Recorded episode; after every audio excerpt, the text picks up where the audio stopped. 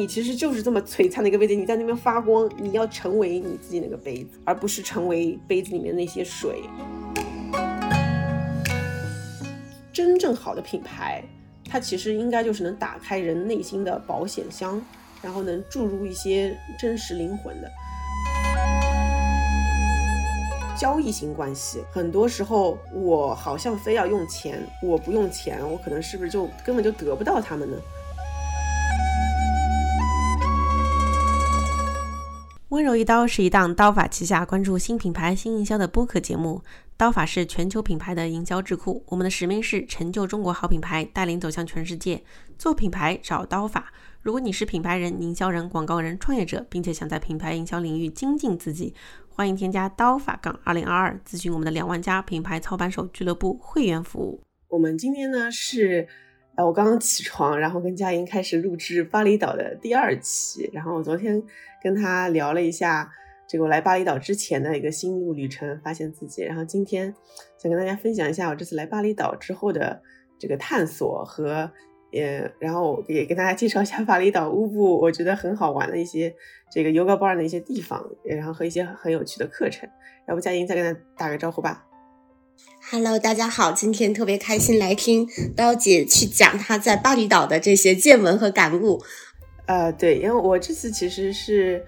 呃来乌布，是因为我上一集有说到，我看了一个电影，就是呃 Eat, Pray and Love。然后我非常向往，就是说里面他在乌布其实最后找到了一个自己的那个状态，然后而且我一直记得，就是无论是乔布斯也好，还是 Lululemon 的创始人 Chip Wilson，他们其实我我在读他们自传的时候都会发现，他们一度呃作为一个品牌人的话，他们其实是在东方哲学里面找到了一些灵感。然后和修行，然后再回归的时候，他们整个状态都变得不一样了。然后从此他们的品牌就充满了灵性。呃，这这是一一方面啊，就是非常功能性的。我我想了下，说作为一个品牌人，其实我应该，就是我觉得我过去一直在修炼的是西方的方法论。我觉得西方方法论它就像手术刀，你有肿瘤的时候帮你切切切切。呃，但是我觉得它只是你有大病的时候要帮你解决的解决方案。那我桑炮一直觉得东方的哲学其实才是这个补足内部的这个灵魂所在啊，所以这个是我从我自己事业角度来说非常想。那一另一方面就是作为一个人来说，其实上一集我也说到，最后我会发现，其实最后关乎的都是我自己的能量层，所以那。如何去感受这个能量，或者说化解能量也好，呃，我不太知道这个这个东西是怎么 work 的。然后，所以对我，我也我也做了冥想，我也做了瑜伽，我也做了什么音波冥想啊，然后也做了很多的治疗疗愈，包括脉轮什么我都有了解。嗯，但是还是觉得就是只是了解了皮毛，所以我就想要来到这个。就是无论是巴厘岛也好，还是印度也好，还是尼泊尔，我我可能先找一个最最简单的地方去吧。所以巴厘岛又是落地签，然后整个行程我有一个呃小红书上的朋友认识的，他叫米娅，然后他跟我说舞步非常好，然后他参加这个三天的疗愈项目，然后他把链接发给了我，提前了一周去申请，就来到了这里，大概就是这么一个背景吧。我其实之前对巴厘岛早就有耳闻，而且就是心里非常向往的那样的一个感觉。然后我听说那里边有很多种不同风格的疗愈的课，而且好多人，呃，就是哪怕一直在做身心灵修炼的一些人，他们到那些课上都会发生很多神奇的体验。哦，真 的？你在那儿有没有？嗯，你在那儿有什么感觉，让自己觉得体验很不一样的？我那个三天疗愈是一个 program，它会遇到你的一个。疗愈师 healer，我这个 healer 叫 Jana，他是一个美国人。他就在开始跟我聊的时候，我不知道他是怎么感受的，反正他是一下子就能感受到我的能量层。你你知道，就是一一个疗愈师到了一定境界，他就是坐下来，首先他坐在那个屋子，我要跟你再描述那个屋子。那个我我第一天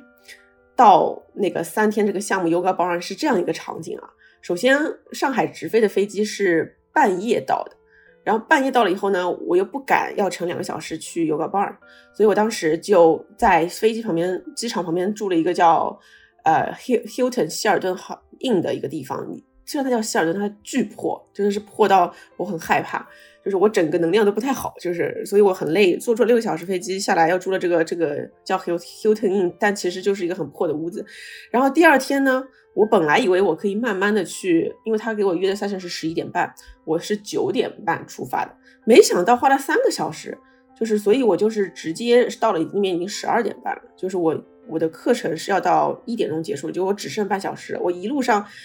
就非常的焦虑，我就想说，哎呀，好不容易约到了这个课，我大老远六个小时过来，坐了一晚上，最后竟然要因为交通而 miss 一个小时，我就非常非常的自责和焦虑的那个状态。然后，然后接下来呢，我又提着行行李没有去酒店，直接就去 yoga 班。然后去了 yoga 班以后呢。我就发生这么一个很很傻的事件，就是我提着行李，然后它有很多节楼梯，我唰走下来以后，我脚一个不不留神就就崴了，然后就掉在地上，就是狗吃屎，你知道吗？就是非常卡通动漫的那个整个画面，就是我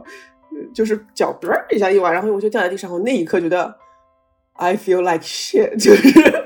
我就觉得我怎么这么的 horrible，就是我好惨呐。嗯，然后所以我是脚拎着行李，崴着脚，最后来到了加纳的身前，说不好意思，不好意思。然后我还前提前打了电话，我说我就跟前台说不好意思，我晚一个小时怎么办？那个人说加纳会等你，但是还是要一点钟结束。我说好吧，因为这是我自己的错。然后我就到了这个房间以后呢，它是在一个叫 Jungle Room 的地方，是一个私密的地方，就大家都在一个很大的屋子。我这个是要走过一个小一个小溪，然后过去一个二楼的一个小屋子。然后这个小小屋子里面，你进去以后，瞬间就会觉得整个的屋子里的那个状态啊，就是像像一个平静的小溪河水一样，就是特别的平静。然后贾娜就在那边坐着看着我，然后呢，他的屋子里面能听到后面哗啦啦啦啦，就是那种流水的声音。然后我这个屋子就是很有魔性。我一进去以后，我本来其实还是一个战斗状态的，就是我一路战斗过来，然后和觉得自己很焦虑的状态。他给我倒了杯水，然后坐下来跟我聊了半小时。一会儿呢，我突然之间就感觉到无无底无比的平静。他就跟我说了第一第一节课，他就跟我说了一句话，他就说，嗯。我觉得你的胸口有很多的悲伤，嗯，然后第二个是他说，我希望你接下来反而不要去上那多太多激烈的课，intense 的课。他说你需要的是呃一些阴 energy。Again，一个美国人跟我讲阴阳的时候，我当时就在想，好好吧。还有就是阴 energy basically 就是让你慢下来。他说 I want you to feel more grounded。因为我跟他说了，我刚刚崴了我的脚。他跟我说：“我希望你 feel more grounded。”我他当时用 “grounded” 这个词的时候，我也觉得一下子我就觉得他抓到我了，就是就是有种更像是脚踩在地上，能够就是感受到大地的那种，我觉得那个 grounded 的感觉。我当时崴着脚的时候，我当时在想，我的脚去哪里了？就是我我当时真的是觉得，可能我的他他当时是第一节课还是第二节课跟我说，就说嗯，通常你的能量。都会倾向于往你的脑子上走，对吧？因为然后你就很喜欢用脑。他说，尤其是男性更习惯于就是能量往脑子集中在脑子，但是女性其实是很容易能量在全身跑的。他说，我希望你能尝试着，如果你感受不到自己的身体的时候，因为我用脑太多嘛。他说，你你就想想你的脚。你就想想你的脚是什么样的感受。当你想你的脚是什么样的感受的时候，你你自然而然，因为你要去想那边，你你的能量就开始往下走了。嗯，然后他就是对我觉得这个招非常非常的对我非常有用。嗯，我也我也三炮觉得我走个楼梯还能崴到脚，就是你知道有时候就觉得人心飘飘的。其实就是头重脚轻，对对，我们一起说出了这个词，就是其实就是已经感受不到自己的身体了。他就跟我说，我给你推荐，啪啪啪，就是什么？他说这个 transform transformative yoga，然后这个什么 guided meditation，就是这几节课，呃，是非常适合你的，你可以去上。然后还有他说，你可一定要感受一下这里的这个 massage，因为我那个 package 里面是有那个就是热石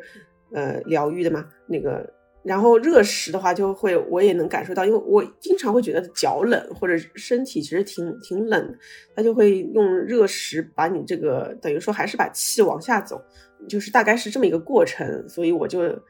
再一次的确信了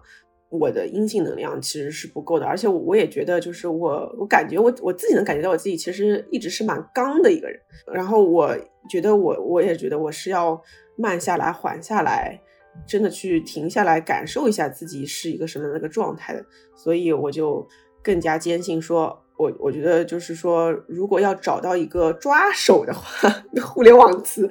那可能就是阴性能量这个词，至少我可以就是去搜索。对，嗯，感觉到你的用词在一会儿在这个呃能量层，一会儿在互联网层、流量层。你在这个过程里，你的能量层和流量层的打通有什么，或者他们之间有什么那个链接的关系吗？对，就是我，对对对，这个里面，我我我有一天在做冥想的时候，虽然冥想时候不应该想什么的，但是我那天真的想到了很多，那我就让他想吧，我也没有办法了。有时候觉得灵灵感就溢出了，有时候觉得是 It's God doing in me。我之前看了一个视频，是老高和小小莫的，他们说到一个点，虽然不知道是不是科学，但是反正我信了，就是男性是左脑驱动的，对吧？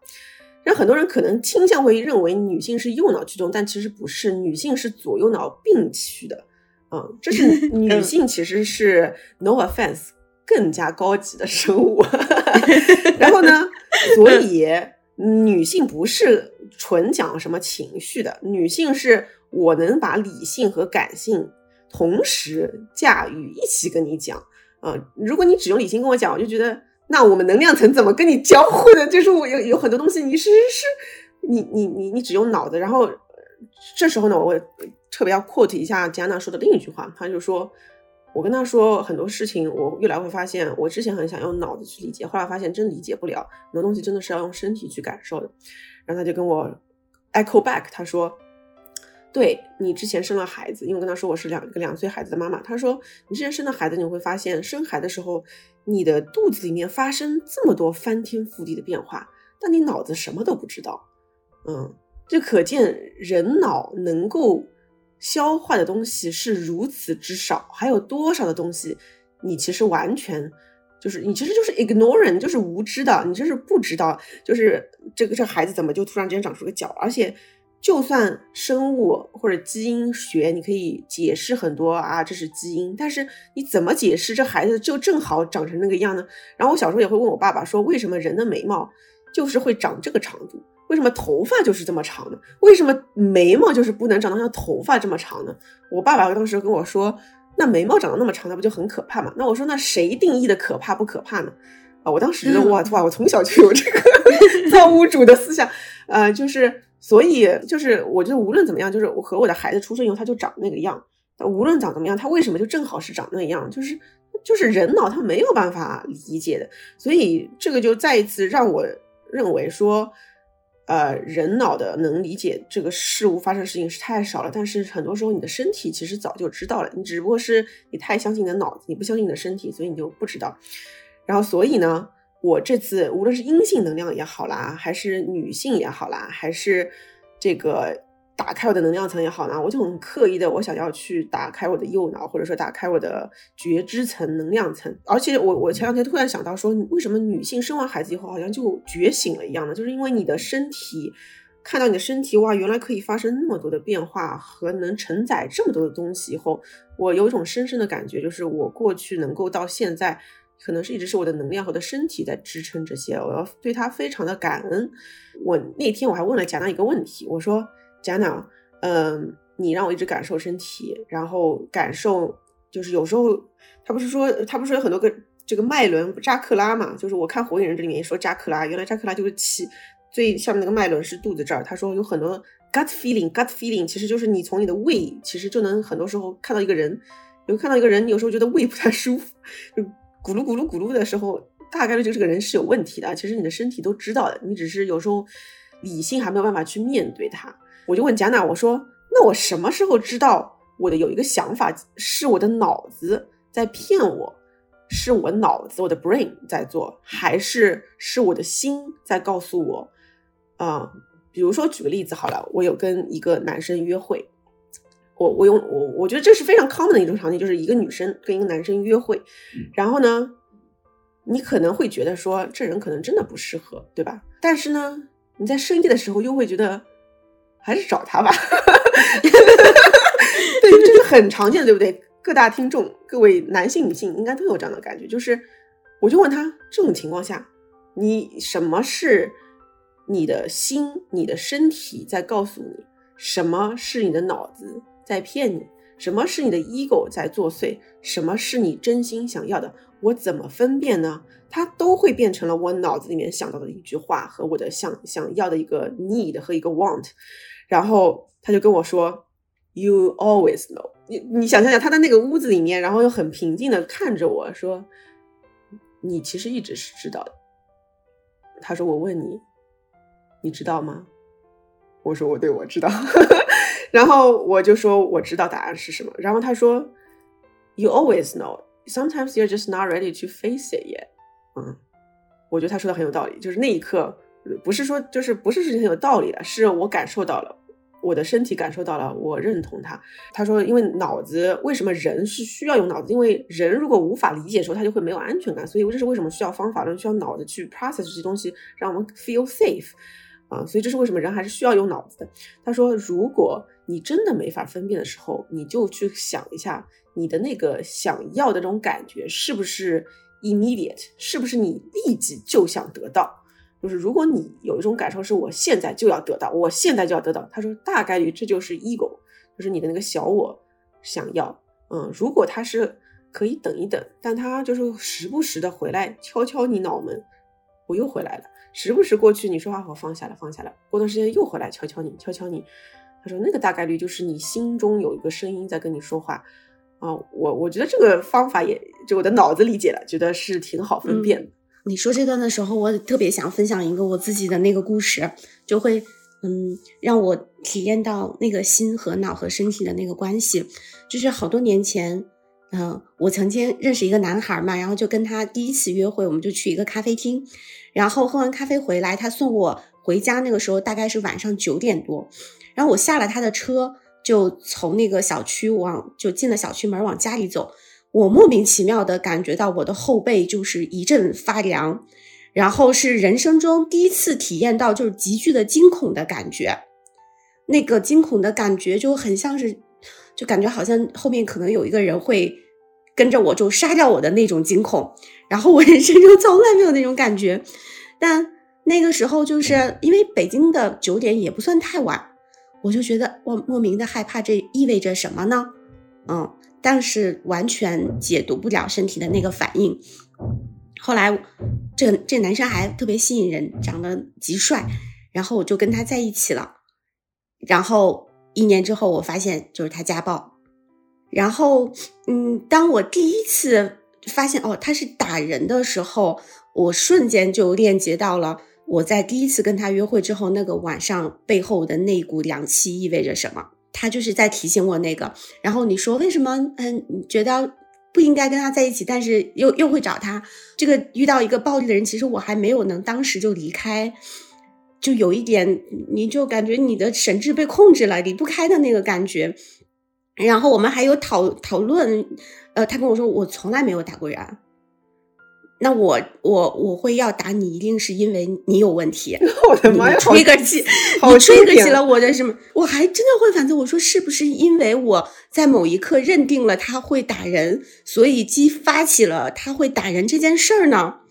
我还真的这么想过。然后我记得后面有一个印象非常深刻的我的一个梦境，我的那个梦境就是我在一个流沙的那个那种沙漠里。然后我要做的一个行动就是流沙，就从沙上滑下来。然后我站坐在那个沙的那个顶端的时候，我就知道，在我滑下去的这个过程中，我的肉身会被嗯一些秃鹫吃掉。啊，就一一下子让我想到了那个以身饲鹰的那个成语哈。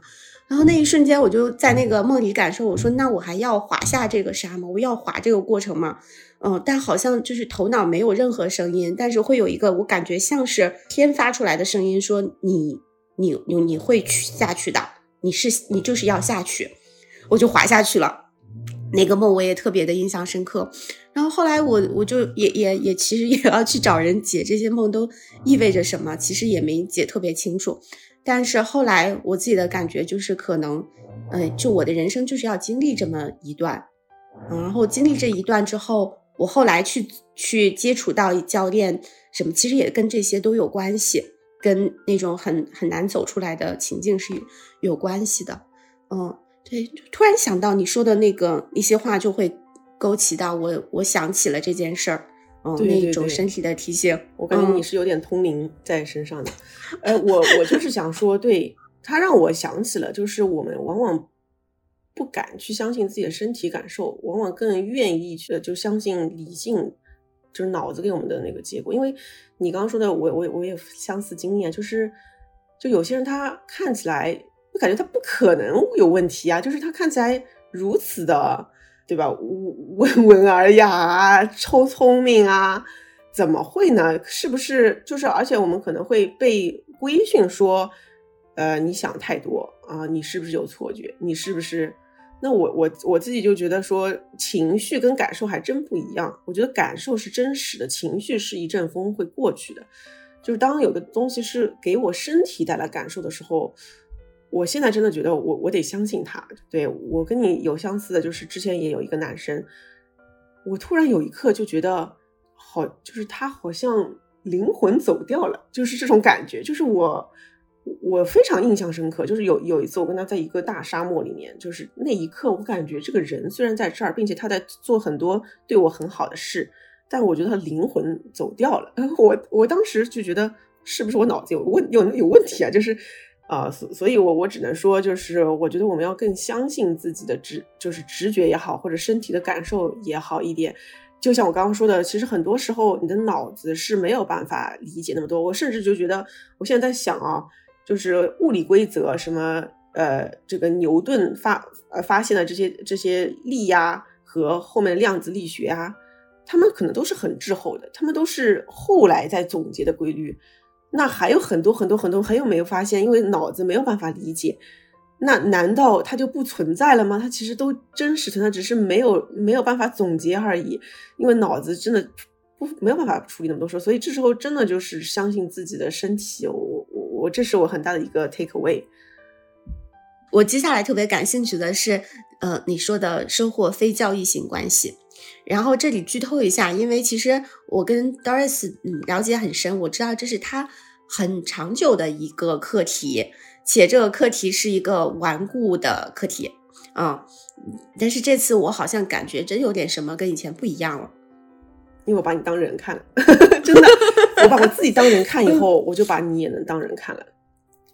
对对对，我我非常感谢你提出这个课题，而且你是最了解我，是因为这个课题它真的折磨了我很久。我一直觉得自己是在被利用的这种感觉，就是我第一，我记得我前两次 coaching session 就问佳莹，就是我觉得我没有朋友，我觉得每个人找我都是带着一些目的性来的，然后我怎么才能解开这道题？然后我觉得我好累，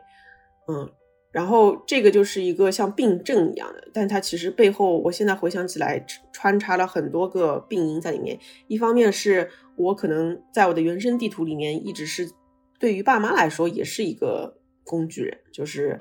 呃，要女儿骄傲来弥补我的一些怎么样的。虽然他们也是爱我的，但他们可能没有意识到有这这个工具层在里面，在这样。然后，呃，第二就是我深深的不安全感来自于说，可能我要有用，就跟那个我要再努力一点，你们就会爱我了一样的。就是可能我要再强一点，再有用一些，你们才会需要我，我才会真正的被爱。嗯，我要有用才能被爱。我觉得这个也是一个我的我的心理保险箱里面一直写的一句话，嗯，然后在跟原生和解了以后，我慢慢的想说，就是有另一种可能，看就是以我觉得，哎，这边说一下，我觉得对孩子来说，真的要让他去体验不同的价值观，因为我之前因为一直是被那个给束缚了，但是我后来跟你聊也好了，跟我 therapist 聊也好，我才知道说，人可以其实是无条件就是被爱的，就是不需要有用才能被爱。然后知道了有这么一种可能以后，解放了我很多的，就是束缚。然后所以呢，嗯，但但三炮这个这个事情呢，在我的亲密关系里面，反正我一直是解不开，我一直是会觉得我还是得再有用一点。他可能才不会离开我。嗯，我我可能我得就是我我发现，而且现在中国其实有很多人都会这么说的，就是啊，女性要强大，我们要够有钱、够独立。嗯，才能，我觉得是对的，但是里面有些不不太对劲的地方，就是如果我够有钱、够独立，我就不需要别人，别人都需要我，我就可以 in control 做掌控了。我觉得这种感觉也不是很对，所以我觉得大家都在找一个从一个极端到另一个极端，最后可能会走向中庸的这个状态啊。然后，所以这一次 我就在跟我的 healer Jana 说，他一下子用到 transactional relationship 这个词的时候，我很惊讶。就是因为我在跟他讲的是，就是我刚刚不是说到这种 date 的这样的一个状态，然后我又跟他说，呃，是有时候我觉得这个那个能量它可能是有毒的 toxic，他跟我说也不一定是 toxic，可能只是不 resonate with your energy，不跟你的 energy 是同频或者不相容的而已。跟他说我就是想要进入一种状态，就是人跟人就是平等的 equal 的，然后，呃，然后他就突然之间说，so。Not transactional relationship。我说，哇哦，我说你一下子就总结了我的这个跟我说 transactional relationship 这个词用的太好了。我我觉得我之前有一种这种感觉，就是这个就就交易型关系。我觉得很多时候我好像非要用钱，比如说我跟嘉怡认识是因为我这个买了你的服务嘛。我有时候深夜会 feel very sad about myself，我就想说，难道就是我不用钱，我可能是不是就？就根本就得不到他们呢。就是我，包括我跟我的心理咨询师，我会说，我说我有时候会非常悲伤。其实你是我花钱聆听我的，那如果不花钱，谁真的愿意聆听我呢？我好像没有没有真的能找得到这么一个人。然后就是我深深的 believe in transaction relationship，就是包括今天中国有很多人。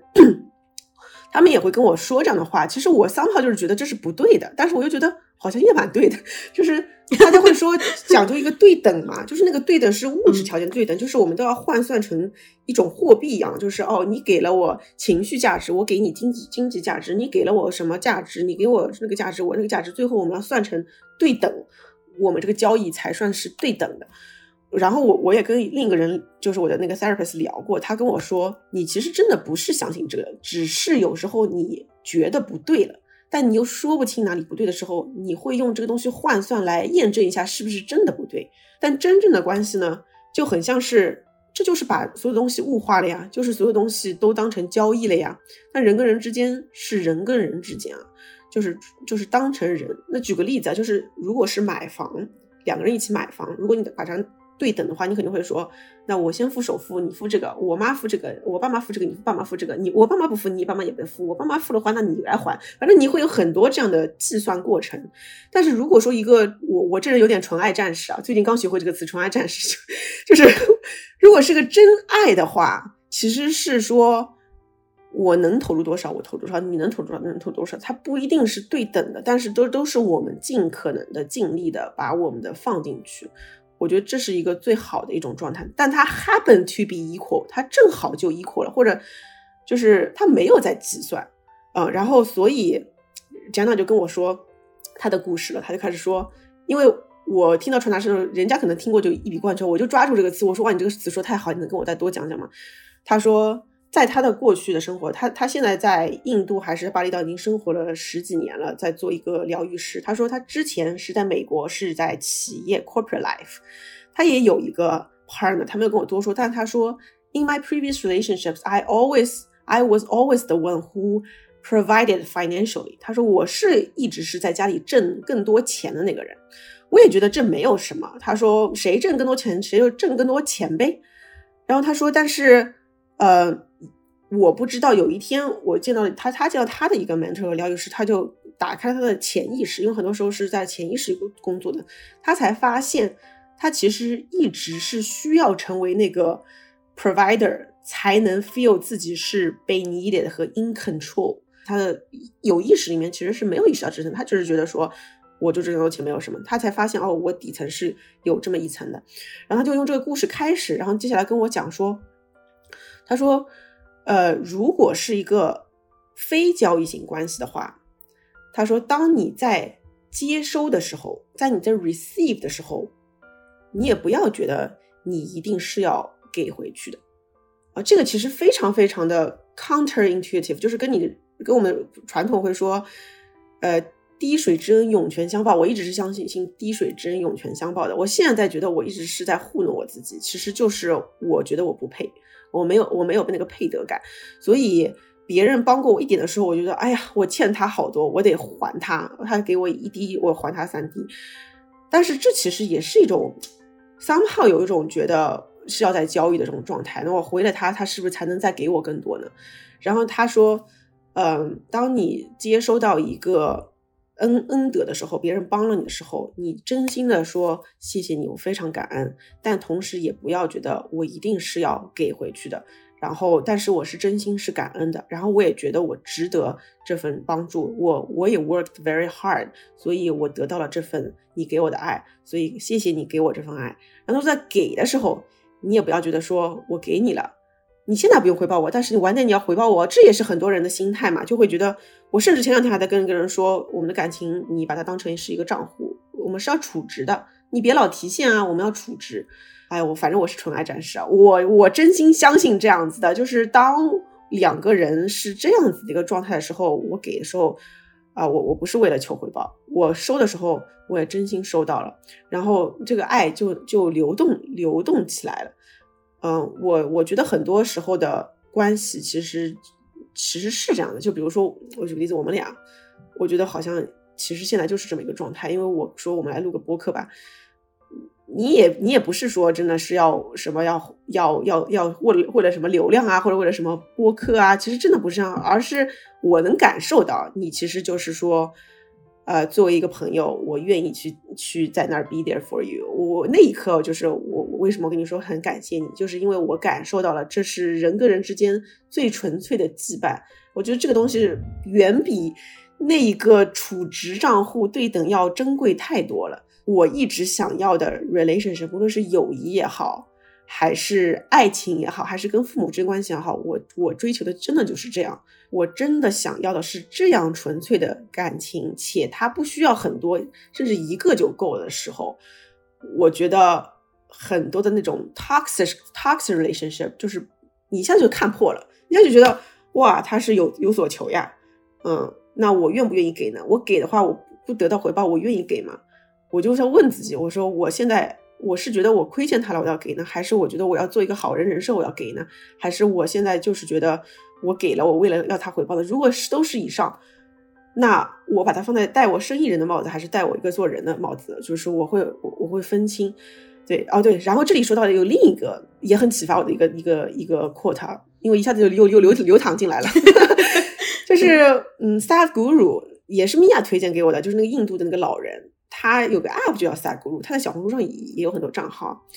他有一天我看到他一个视频，他在说一个非常相似的概念，他就叫。如何让所有的人都爱上你？是不是听起来非常荒谬啊？但是我就是很想看他。他说，当你能够爱所有人的时候，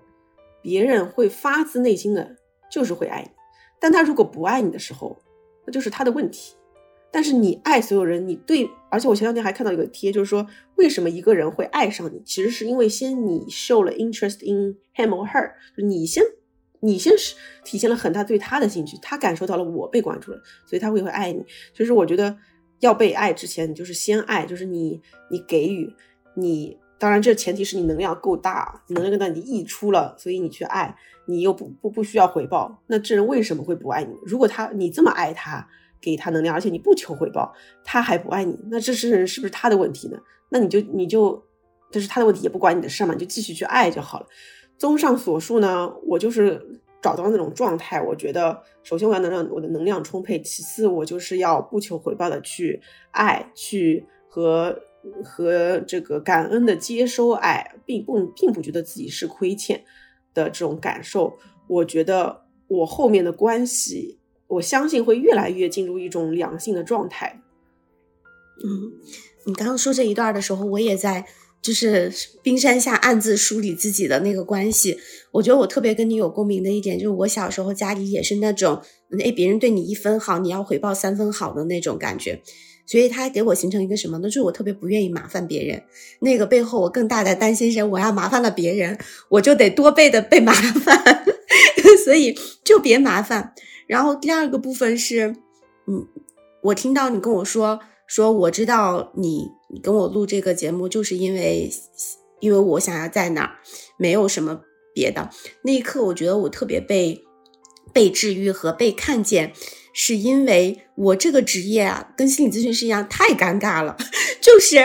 他他就是一个典型，这个时间是多少钱，这时间是多少钱。嗯，好多时候我就会想说，我我其实很爱你啊，但会陷入那种无法自证的、无法自证的困难。然后，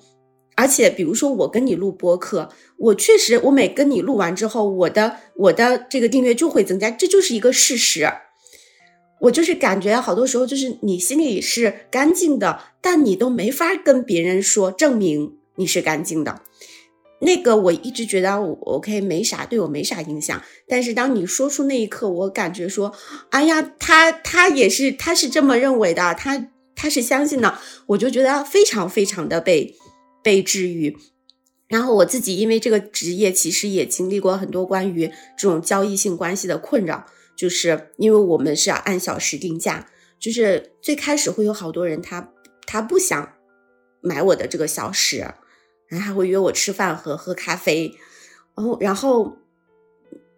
但是你就知道他不是因为想跟你这个人吃饭和喝咖啡，他是想在这个过程中听你要说东西。对，然后每次拒绝的时候，我心里就会觉得我不好，我我好像拒绝了一个人。但后来慢慢的，我我也找到了一个平衡，就是像你说的那样，就是你心里真的爱这个人，你真的喜欢这个人。嗯，那你想为他做什么就做什么，然后其实那时候好像他他怎么看也不重要，你也不觉得这是一种付出，这是因为你做了这个，你心里就是很开心，你就是觉得心安了，嗯，然后我觉得就是找到这种关系之后，那个感觉，嗯，是就是一个是我自己会放松下来，第二个我反而会觉得啊，我被你看到的那一刻，我也觉得特别的。特别的安心，然后我也会去让我越发相信，会有很多人是能看到的，感觉这好像对我也是一个治愈的过程。对对对，我那一刻我也感觉到跟你心链接了。吉安娜其实跟我说了一模一样，你刚刚说的话。他因为所有这个疗愈师、coach、心理咨询师，其实都是在用自己的心和能量在。在面对客户，然后他说他有时候他一度一度时间他都是觉得就是要做这个事儿，而且这个是他的职业，他又觉得是他的使命，然后他又觉得在这里面他非常的嗯 feel very powerful，他就是能治愈那么多的人，所以他一度就是非常沉浸于要做这么一个 healer 的状态，但他后来会发现说他自己其实也是需要一些他自己的朋友的，对，所以他。嗯，就是客户之外，他还是去回顾了一些他的老朋友。他也建议我说，你缺能量的时候找一找老朋友，from old times。他们是不是把你当成一个呃 influencer、IP 或者是咨询师或者资源的人？他们只是因为你是 Doris，他叫我去找回找回来。我觉得那一刻我也觉得啊，就找回来那种感觉。很那个那个那个感感觉很好，那个感觉就是觉得我作为一个人被对待了，而不再是一个功能性的属性的人。对，然后这种感觉会慢慢的让我越来越滋养，以后我就越来越能用这样的状态对对对别人。对，然后说到你那个，我也我也有类似的，就是因为呃有些人找你的时候，我现在发现筛选真的很重要，就是到底他是来找你，因为我有几个角色嘛，一个是刀法的老板。一个呢是刀姐 Doris，是一个等于说是个网红 IP，嗯，然后第三呢，我是一个偏呃营销咨询师，呃，第四呢，其实就是我是一个人啊，我忘第四个角色是没没有人关注的，你才把自己放到第四，嗯。啊，对我我的确是这样子的，就至少对外是这样，我现在可能对我来说做人是最重要的。我然后我又流量特别大，对吧？然后因为我做了那么多内容，流量真的是件让人很困扰的事情。它大的时候就会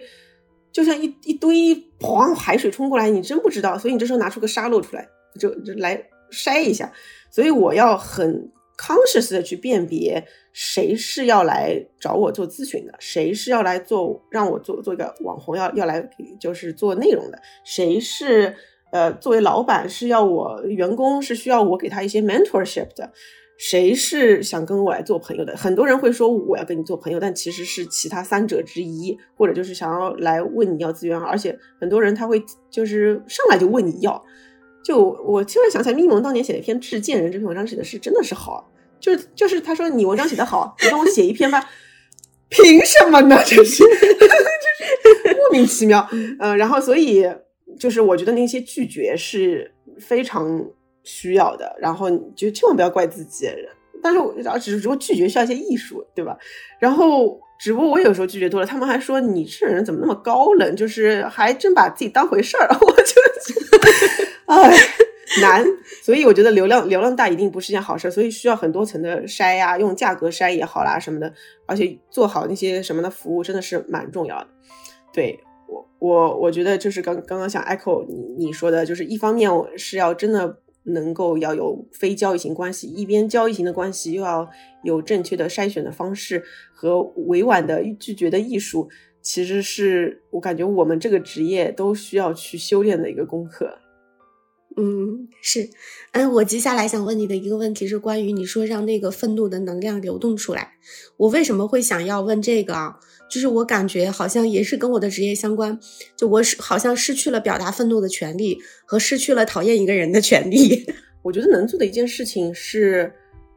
当下先不要表达，嗯，然后所以我把它分成了几步吧，就一个是，就是首先察觉到了我的愤怒和我的不爽。我然后我我以前就是应激反应马上就出来了，我直接是以攻击就做防护的，我肯定会直接攻击过去。但是我现在就是因因为看看到了我这个炸药被点燃了，我得收着，然后尽可能的不让应激反应立即出来。然后第二个是我我我我这接下来就会把它分成我的感受的部分和理性要去如何解决这个事情，我会把它分的蛮开的，就这就是我说的左右脑切开了。然后我是会先用左脑想说。理性的方面，就先不要想的感受。就理性这件事情的话，我我我 What do I want from it？就是我想要得到什么，就是我想要怎么解决这件事情。那就是其实就是怎么委婉的拒绝。所以我会理性的想这件事情怎么去达到这个目的。对，然后然后我最后再会再会来处理，就是我的感受的愤怒的那一块，就是那个愤怒，我会我会也会想说。我的愤怒的根源是触碰到了我内心的哪一个炸药包了？呃，为什么会这么的愤怒？是还有就是那个能量本身，它会积在我的肚子里面，然后我就是要需要通过，哎，打拳，呃，甚至是骂人，但不一定骂的是这个人，可能是对着天空骂，或者在我笔记本里面疯狂大骂我。三的吧，bitch，我的我的 fucker，就是狂骂，就是其实就是你只是我把它切割成了几部分嘛，就是怎么样这个毒气发出来，然后或者说去疗愈，用柔性的东西来温暖它，去做按摩，让这个气流淌出来。反正就是本质上，简短跟我说就是这样，就这个能量，愤怒也是一种能量，你只是有很多的能量而已，但是你就让那个能量这样要晃出来，把那个能量发出去，嗯。用各种各样的方式，包括你也可以，呃，揍你的枕头啊。这个又要回到就是，嗯，在养孩子的时候，因为我发现这件事情做好了以后，对养孩子也很很有很有帮助。呃，前两天我我的我的妈妈群里面有个妈妈说，她的孩子到了三岁以后，他会突然之间用头撞墙，嗯，很很吓人吧。然后或者我的宝宝，其实他有时候会突然之间这样子，很重的打哦。然后我就想说，我不能打自己头啊。然后，但是你后来去深究研究这件事情，会发现其实是孩子一不知道他其实是有愤怒的情绪了，但他不知道如何处理这个情绪。第二个是他可能就是想要你的注意力，啊，就是这是两个本质。那第一个就是人都会有愤怒的时候的，那这愤怒是不是要朝着这个人去发而已？所以，呃。我我们会引导孩子说，你可以扔毛绒玩具，扔他或者揍他，那 你不要打自己，就是引导他如何去发发泄就好了。对，然后 attention 就是另就是注意力是另一种。我觉得其实就是我是这么去消解我的愤怒情绪，就是我不是忽略他，我让他发出来，但也不一定要对那个人发。但是有一种情况，我是我是觉得我要告诉对方，就是是他对我暴力的时候。就是暴力，无论是 mental 暴力还是 physical 暴力的时候，我是要告诉他，老子不是好欺负的，就是你打我一拳，我是要打回去的，啊。但是如果他是不是暴力，或者他就是无意的，就是他可能是，就是我还是带更多同同情心。如果他不是真的那么过分的话，我我还是不会，就是尽量不会去对他那么说。我说那么好听啊，但实际上真实情况就是我一秒就是我靠，你怎么这么说啊？嗯，但我觉得那两种情况，那两种情况都还好。但世界上有一种人是他不知道他过分，或者他不觉得他过分。我觉得最让我抓狂的是这一种，就这种人，就是只好礼礼礼貌的 bitch 回去，就是礼貌的说啊，你这样的话我也很难受，我也付出了很多，然后这个完了以后就把它切断，就是切断，这个人没有办法处理，切断了。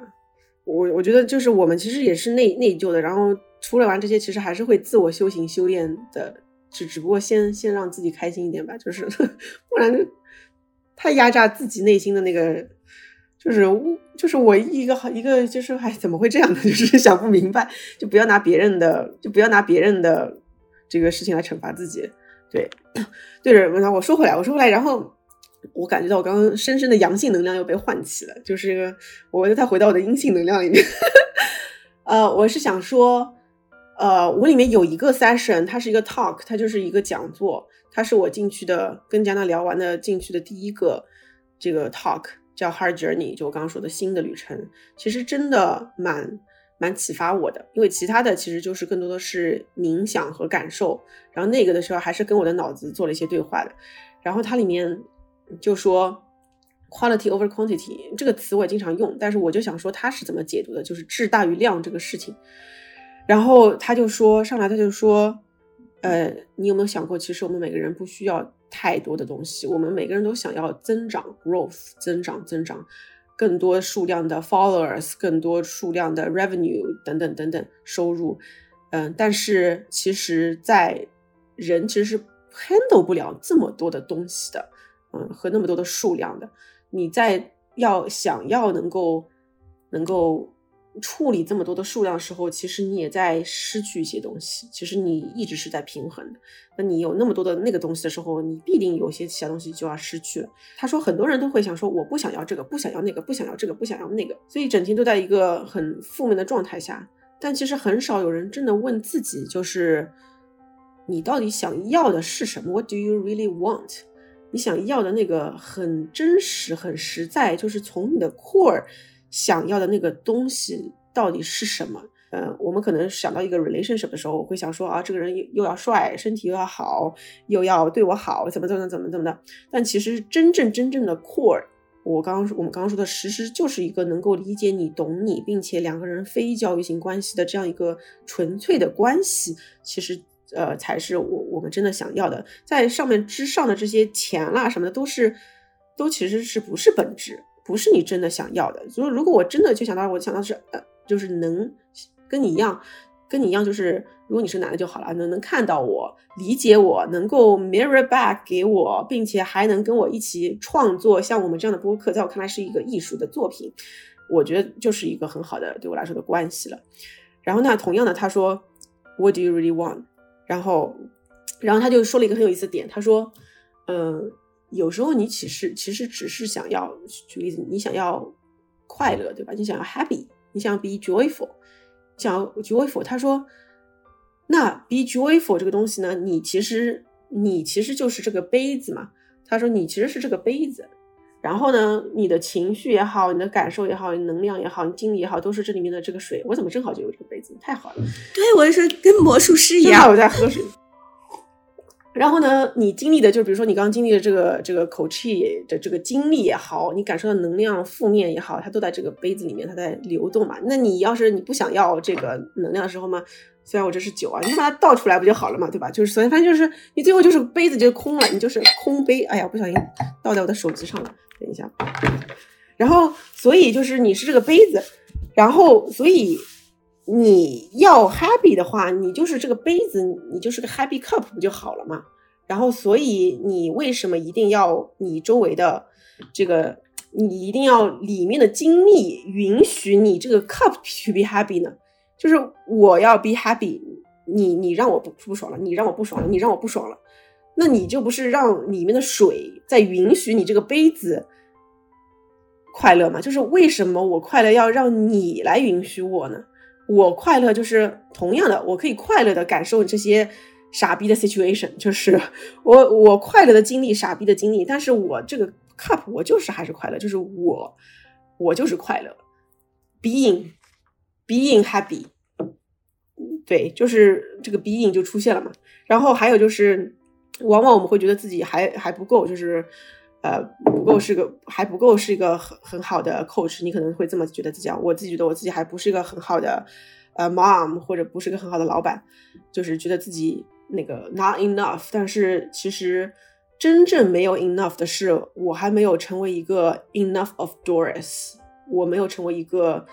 足够的 Doris。其实，a mom boss 就是很 consultant coach 都是。外界给你的很多的规则，那其实这个怎么样的一个人，其实都是可以由你自己从你自己扩的话，由你自己来定义的。那当你成为，然后他就说你这个 cup 是这样，就是你蒙了很多层灰了，然后你也看不清自己。那我们要做的事情就是不停的拿张餐巾纸 擦擦这个杯子，这是我们自己最。璀璨和透明的那个自己，就是他，就说你要不停的把自己擦亮，擦亮，shine from within，from shine from your core。你其实就是这么璀璨的一个杯子，你在那边发光，你你要成为你自己那个杯子，而不是成为杯子里面那些水。然后，但是水你可以不停的啊，情绪过来走，情绪过来走，呃，然后但是你就是那个 happy cup。然后，所以，呃，being enough your。Being enough of yourself，就是我上次就说他他给我发了一张纸，上面正好就写着叫 being enough，而且我觉得这个词非常好，就是 being enough，不是 being enough，是 being enough，就是正在进行时，嗯，然后和 enough 就是我本自足。我小红书上有人给我翻了一下，我觉得说他什么呃我本自足，我本自足，我本来就自己已经足够，然后而我要做的就是真的 enough 的，就是成为。真正的 Doris 成成为真正的这个自己，让我这个杯子越来越璀璨，然后让它里面的我还是希望我最后变成要变魔法了。这个瓶子就是 就是我能承载很多很多，但是我是如此的，就是 crystal clear。嗯，然后能反射出很多的东西，然后而且我这个杯子就挺快乐的，我是一个快乐杯子，我不允许别人来影响我是不是个快乐的杯子。你想要影响我，但不好意思，你没有这个权利啊。然后。但是你你是傻逼，我看得很就不是不是说的也不太对哈。但反正你是那样的，你是那样的，我看得很清楚。我没有办法改变你，但是我看清了你，我也只想做好我自己，大概就是这么一种状态。我我境界还不够够高，所以我还时不时会冒冒出这种傻逼什么的这个词，不好意思各位听众，影响你们的听觉了。但这就是我现在的表达方式了，也也很难暂时改过来。对，然后然后他说了这个以后呢，我突然之间就被点亮了一个一个想法。哦，对，他还说了一个一个一个概念，其实我在那个《清醒的活》这本书里面，其实是我记得有看过的。他就说，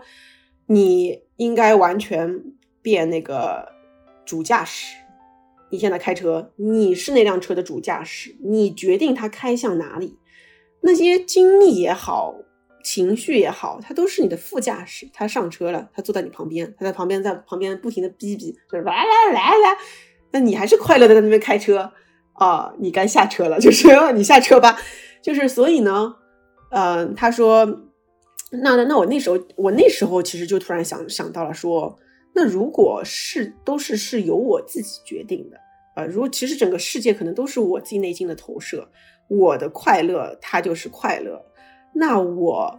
完全就可以决定。那我突然有种，突然就是对主体客体这件事情有了更深的理解，就是。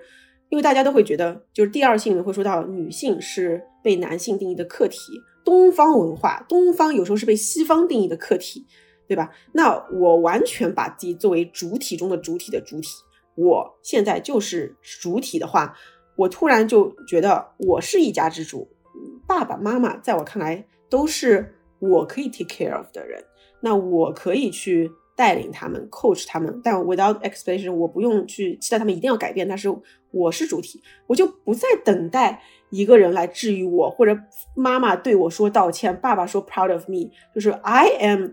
proud of myself，I heal myself，然后我也我也一直在想，我一直希望有个人真实的爱我，那其实又回到我刚刚说的，就是我爱我自己，就是我不再把自己放在那个就是客这个宾语上了，我放到主语上，就是我一直在等待有人爱我。为什么等待别人爱我呢？就是还是 to be loved，还是就是还是那就是 I love。I I love me, I love myself，就是完全把自己放到主体上。我觉得我突然之间明白了，就 Seven Habits of Highly Effective People 的第一章，我终于终于终于明白了。就是虽然我看了十几遍，就是 Be proactive 这件事情的关键就是真正的承认这个世界我是有 full ownership 和 responsibility 和成为主体的啊。然后我要获得爱，我去爱；然后我要快乐，我就快乐。我觉得我没有什么，我今天觉得自己太胖、太瘦、太重，就是我觉得我自己很美，就是那一刻，我觉得是我就真真真真切切的在这次疗愈过程中达到了一个 epiphany 的，就是那个顿悟的状态，就是我就是主体啊，我我就是这个杯子，所有东西，所有生命这个经历、情绪经由我。但我可以变成这个瓶子，变成一个大碗，承载很多东西。然后，而且在化化身到我自己的工作、自己的业务上面来说，我就是一个超大的平台。我我爱所有人。我就说到下一个话题啊，就是怎么消化这件事情。我后来会发现，每个人有不同的很适合你的消消解的方式，你一定要去不停的找。然后，但但对我来说，呃，我会发现我有一个使命一样的，或者是天赋予我的一个天赋，就是我必须要看清它，就是。创造，creator，呃，无论是我自己写我的心理日记，我因为这次我我写了很多的这个用用用用书本和这个写的日记啊，就是它也是一种创创作的方式嘛。我把我的能量和我的不爽、我的悲伤，我全把它写出来，就是完全是散文型的，就用爱开头，然后呃。把这个能量，其实是我是觉得，在我输出写作和包括我在微博、即刻上，我有时候会小红书上，我会刻意的写一些负能量的东西，就是我觉得这就是我散发能量的一种方式。没有办法，不好意思，接受我吧，take care, leave it。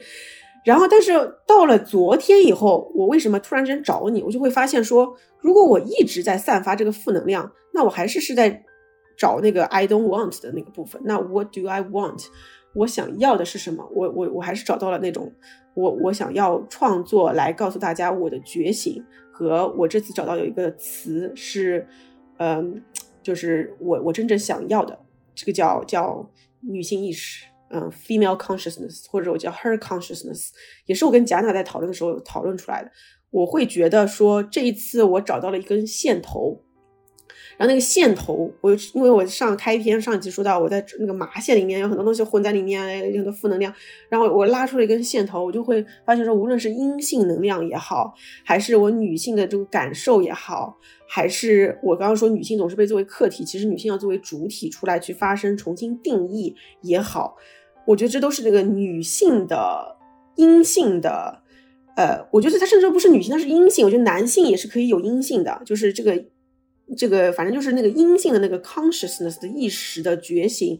我现在觉得它是可以创造很多很多很美好的事情，它可以让我们感受更多，感受到真正的爱，然后让我们甚至是世界和平。然后那个贾娜甚至跟我说一句话，他说：“他说你的女性意识在觉醒，你可以去世界上 reach out。”他说有很多的。很好的女性，她是有这个 female consciousness，但 still very successful in business。就她们是有很强的女性意识，但仍然在事业里面很成功，而不是一个女性的身体，但是是男性的意识。你知道，你可以看得到，就是我跟她讨论 Hillary Clinton，就是希拉里，包括我觉得 Facebook 的 CEO 呃 s a m b e r 写 l i n i n 的那个女性啊，就是我非常片面的认为这些女性她们只是。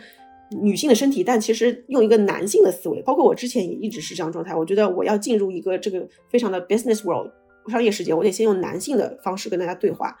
但我现在就是另一个，就是哦，我的女性意识在觉醒的时候，我很想要找到那些女性意识，但主导呃，或者说女性意识雌雌雄同体，但同时还能非常在一个世俗世人世人世间做得非常好的女性。我现在觉得我要跳到全世界的领域去找到这些人，跟他们去沟通、去了解，然后啊，同时还是 bring back to China，还是带回中国。因为我今天无论是在刷小红书也好，看很多内容，我都觉得大家越来越喜欢用交易、用生意、用金钱、用理性、用目标来定义和解释自己的所有东西，包括爱情，就会觉得说爱情。它给了你什么价值。女孩子啊，要小心他给你情绪价值什么价值，就是这些都是在我看来是男性思维主导下的价值体系啊，它也可以解释部分的东西，但它绝对不是全部。所以我就找到了那个 What do I want to be pursuing 的东西，就是是女性意识觉醒这件事情。我突然就觉得那些傻逼事儿，它就离我远去了，因为我这辆车。我找到了我的新地图的那个，我突然导航仪出来了啊！女性意识向左转，呵 呵前方两百米，然后我就觉得，呃，原来我在这个这个这个这个这个邂逅里面，现在就不用去了。我就觉得找到那个 What do I want 的时候，就一切世界就开始慢慢的变得清楚了。对，嗯嗯，这都对我具有启发。我觉得解了我解了我两个困惑，哎。第一个困惑是我之前一直在纠结，我我因为我的标签是创始人教练嘛，但其实我真正绝大部分百分之九十以上的口口气都是女性，我在想我要不要把它改成女性创始人教练？其实我真正很开心也是女性，但是我一直不敢改，我一直有一点担心这个标签加上来，他的那种莫名的担心，但刚才那一刻我觉得是被消消化了、溶解了的感觉。这个就是真实，这个就是真实，让真实出来是没错的。第二个，我觉得特别启发到我的就是你那个杯子的那个隐喻，我才发现哦，我其实害怕和在意的不是人家的那个杯子干净不干净、透明不透明，我害怕的是，嗯，经由这个看到我自己的这个杯子不干净、不透明，上面印了好多不知道是什么的东西，我害怕和担心的都是这个。甚至那里面藏的愤怒也是关于这个，就好像照的我这个杯子不透明了，那其实根本跟人家就没关系。我这我这的重点，我这毕生的重点就是让让我这个杯子如何更干净、更透明，去盛它想要的那个液体，然后一下子就觉得啊消融了。然后在这个过程中，我觉得很奇妙的东西发现，就是一开始我们说到愤怒的时候，我感觉好像是。有一些东西，那个阳性能量就爆，然后爆出来又要又沮丧又失控的那种感觉。到后来你说，哎，就是我们来点那个不一样的，当那个杯子呀、水呀、开车的画面进来，感觉像是缓缓起来的阴性能量，然后那个那个阳性的恐惧和失控就就润物细无声的，好像就消逝了。到后来，你在讲到最后一段的时候，我是体验到一种阴性和能量一起向上出来的那个感觉，这感觉就觉得棒极了，好像自己也在完成一种整合一样。对对对啊，你你描述太太好了，我觉得就是整合。对我最后一节课就叫整合 （integration）。哇哦，对我觉得阳性能量也不是不好，我我这里要 clarify 一下，也我也我也不觉得就是说男性都是这样的，但是。概率上来说，男性对吧？嗯，就是阳性能量更多一些。而且，而且我会发现，阳性能量帮助我们就是能更高效、效率的达到结果，拿到 results，就是有用啊，它很有用。但是，呃，自己的快乐、幸福、being 这些东西，还是真的挺需要阴性能量。然后我就在想，品牌是什么？就是我，我又开始回到我用阴性开始去滋补我的阳性世界了。我就在想，因为我一直是在说我是要创造中国好品牌的，成就中国好品牌。那就是品牌是什么？就是我一直在觉得，我一直在说方法论，方法论这东西很很西方，很阳性，有解法，呃，有有数据 matrix，但是它的内核是什么？就是我一直觉得东，我们上说说阴性能量也好，东方能量，我觉得它是在穿在里面的这个气和脉络。呃，然后我就在想，那个品牌之魂是品牌到底是什么？让我我当时突然想到说，其实品牌就是在 play with people's consciousness 和 subconsciousness。其实，因为我以前说品牌是心理印记，品牌是心理印记，心理印记这个东西就是我刚刚我这两两个小时跟你讲的，打开你心里的保险箱，可能就是你的 subconscious。那那 conscious 就是可能就是你的理性啊，你的觉知的感觉啊。那真正好的品牌，它其实应该就是能打开人内心的保险箱，然后能注入一些真实灵魂的。啊，我觉得这才是真正的品牌。所以这是为什么我我其实已经看了全世界的品牌营销书了，都我都看完了。我 somehow 还是觉得不太对，就是就是就缺了点什么。我现在就觉得不能，就是学一个东西不能只看这个东西，得得跳出来看。所以我现在才明白说，哦，其实我要真的看的是心理学，要看的是啊宗宗教不是宗教佛学啊，然后或者我要去感受生活了，我要去悟了，我甚至要写一些散文了，我要去跟人跟人交谈了，我才能真的回归到品牌里面去。然后这是我的一个很大的感受。还有就是，其实真的是要懂得 human being 人。生而为人，我们有我们的生物性，有男性女性的不同性，但也有我们的共通性，也有我们的神性。只有把这些事情真的去理解、消化、感受到的时候，我才能真正的去赋能大家创造好的品牌，或者创造本身刀法作为一个机构品牌。然后我一下子就觉得，品牌这个事情其实就是，呃，这是第一个。第二个是呢，其实当下其实大家对品牌营销有很多的迷迷思，就是大家因为做营销，大家是希望很快看看到结果。但是呢，你真的要做一个伟大的品牌，你又要，呃，深入水底冰下水冰下，要做一些不变的那个沉淀的价值在这里面。所以大家一直在说变不变不变和变中间很难平衡。我突然发现这个就跟我的那个导师跟我说的，你的内心那个 core，你最底下那个 core 其实是永远是不变的，就是那是 your you unique self，Doris，就是它其实一直没有变过，它一直是没有变，只是这个杯子。就是脏了，或者里面承载的东西一直在，你的副驾驶一直在变。但是如果你找到这个核心的一个 core 的时候，你的品牌价值的不变的地方，可能就真的从此就找到了。而真的要变的，只是你副驾驶的对外的呈现和对外沟通的方式。所以这就是，呃，品牌真正内核源于这下面的不变。对，然后还有我我就想到的是说，呃，我想到是说什么来着？呃，对我我会发现，因为上次我跟叶明贵聊的时候，他也说到一个点，他说其实很多你会以为代际变化的文化趋势也好，每一代不一样，但其实人作为中心，其实全世界无论任何种族、任何文化，其实大是大家都是有一些 universal 的 value set 的，就是全球统一的，大家都相信和向往的那个价值观是什么？我我突然我觉得那个跟那个 core 是很有关系的。那我后来会发现，其实就是一个是平等，一个是自由，一个是真理，还有一个是自然。我我自己总结出来这四个，就是平等，就是为什么我们有时候会觉得，呃，一个人这么的狂妄啊，或者或者或者资本主义啊，或者怎么样的？其实我觉得大家都是向往是所谓的是，我们是人跟人之间是平等的，没有那么多的高阶低，然后且。只有在平等情况下才能多元，就是每个人都可以成为不同的自己，然而仍然平等。然后第二个就是，呃，真 truth 真理、真相和 authenticity 和真实，这个是非常相关。这是为什么现在我们越来越追求真实感、真相、真理是真的东西。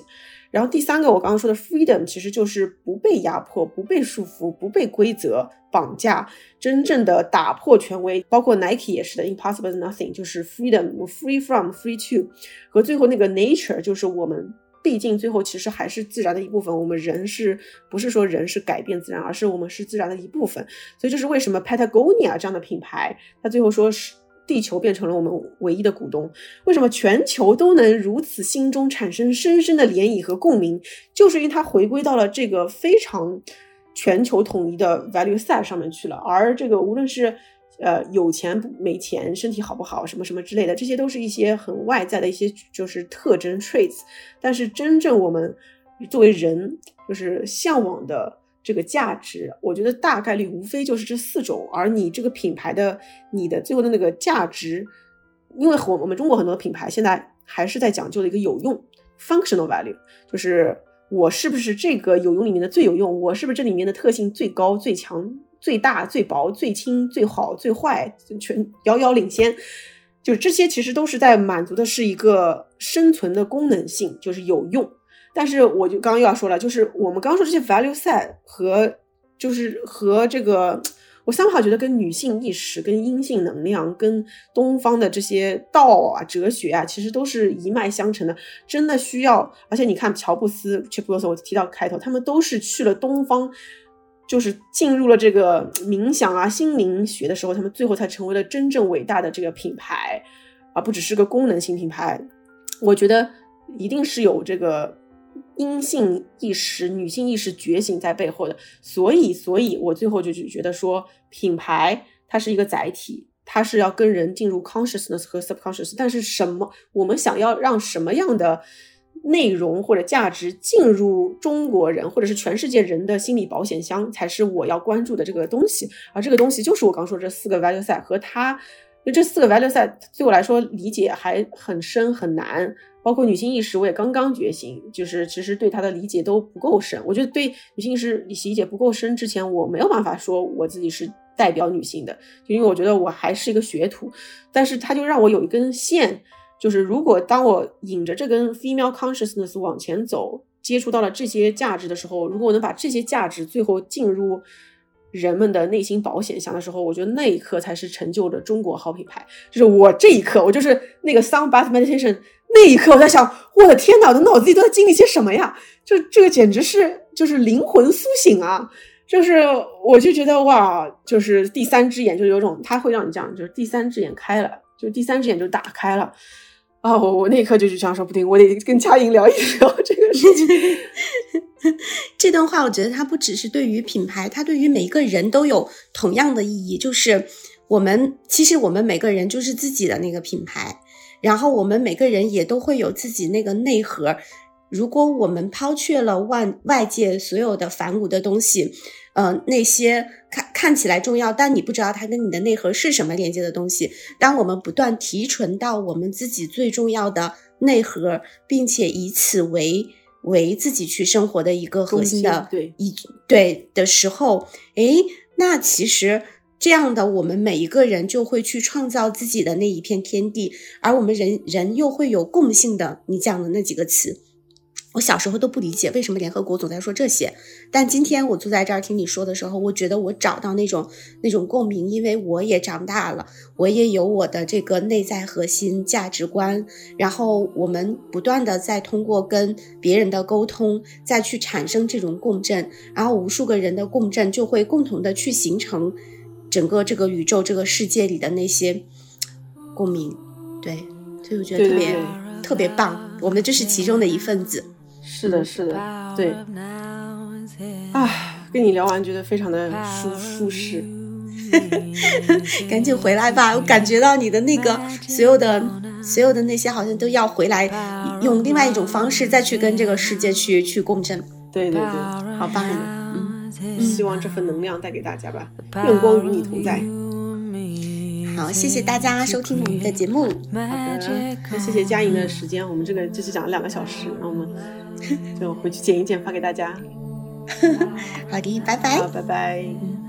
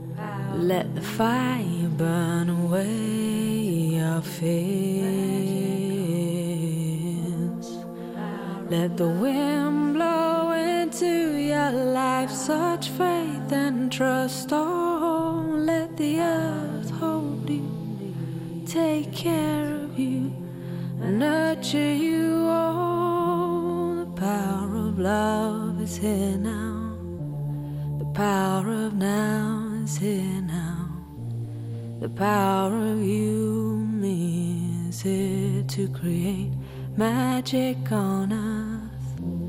The power of love is here now. The power of now is here now. The power of you me, is it to create magic on earth.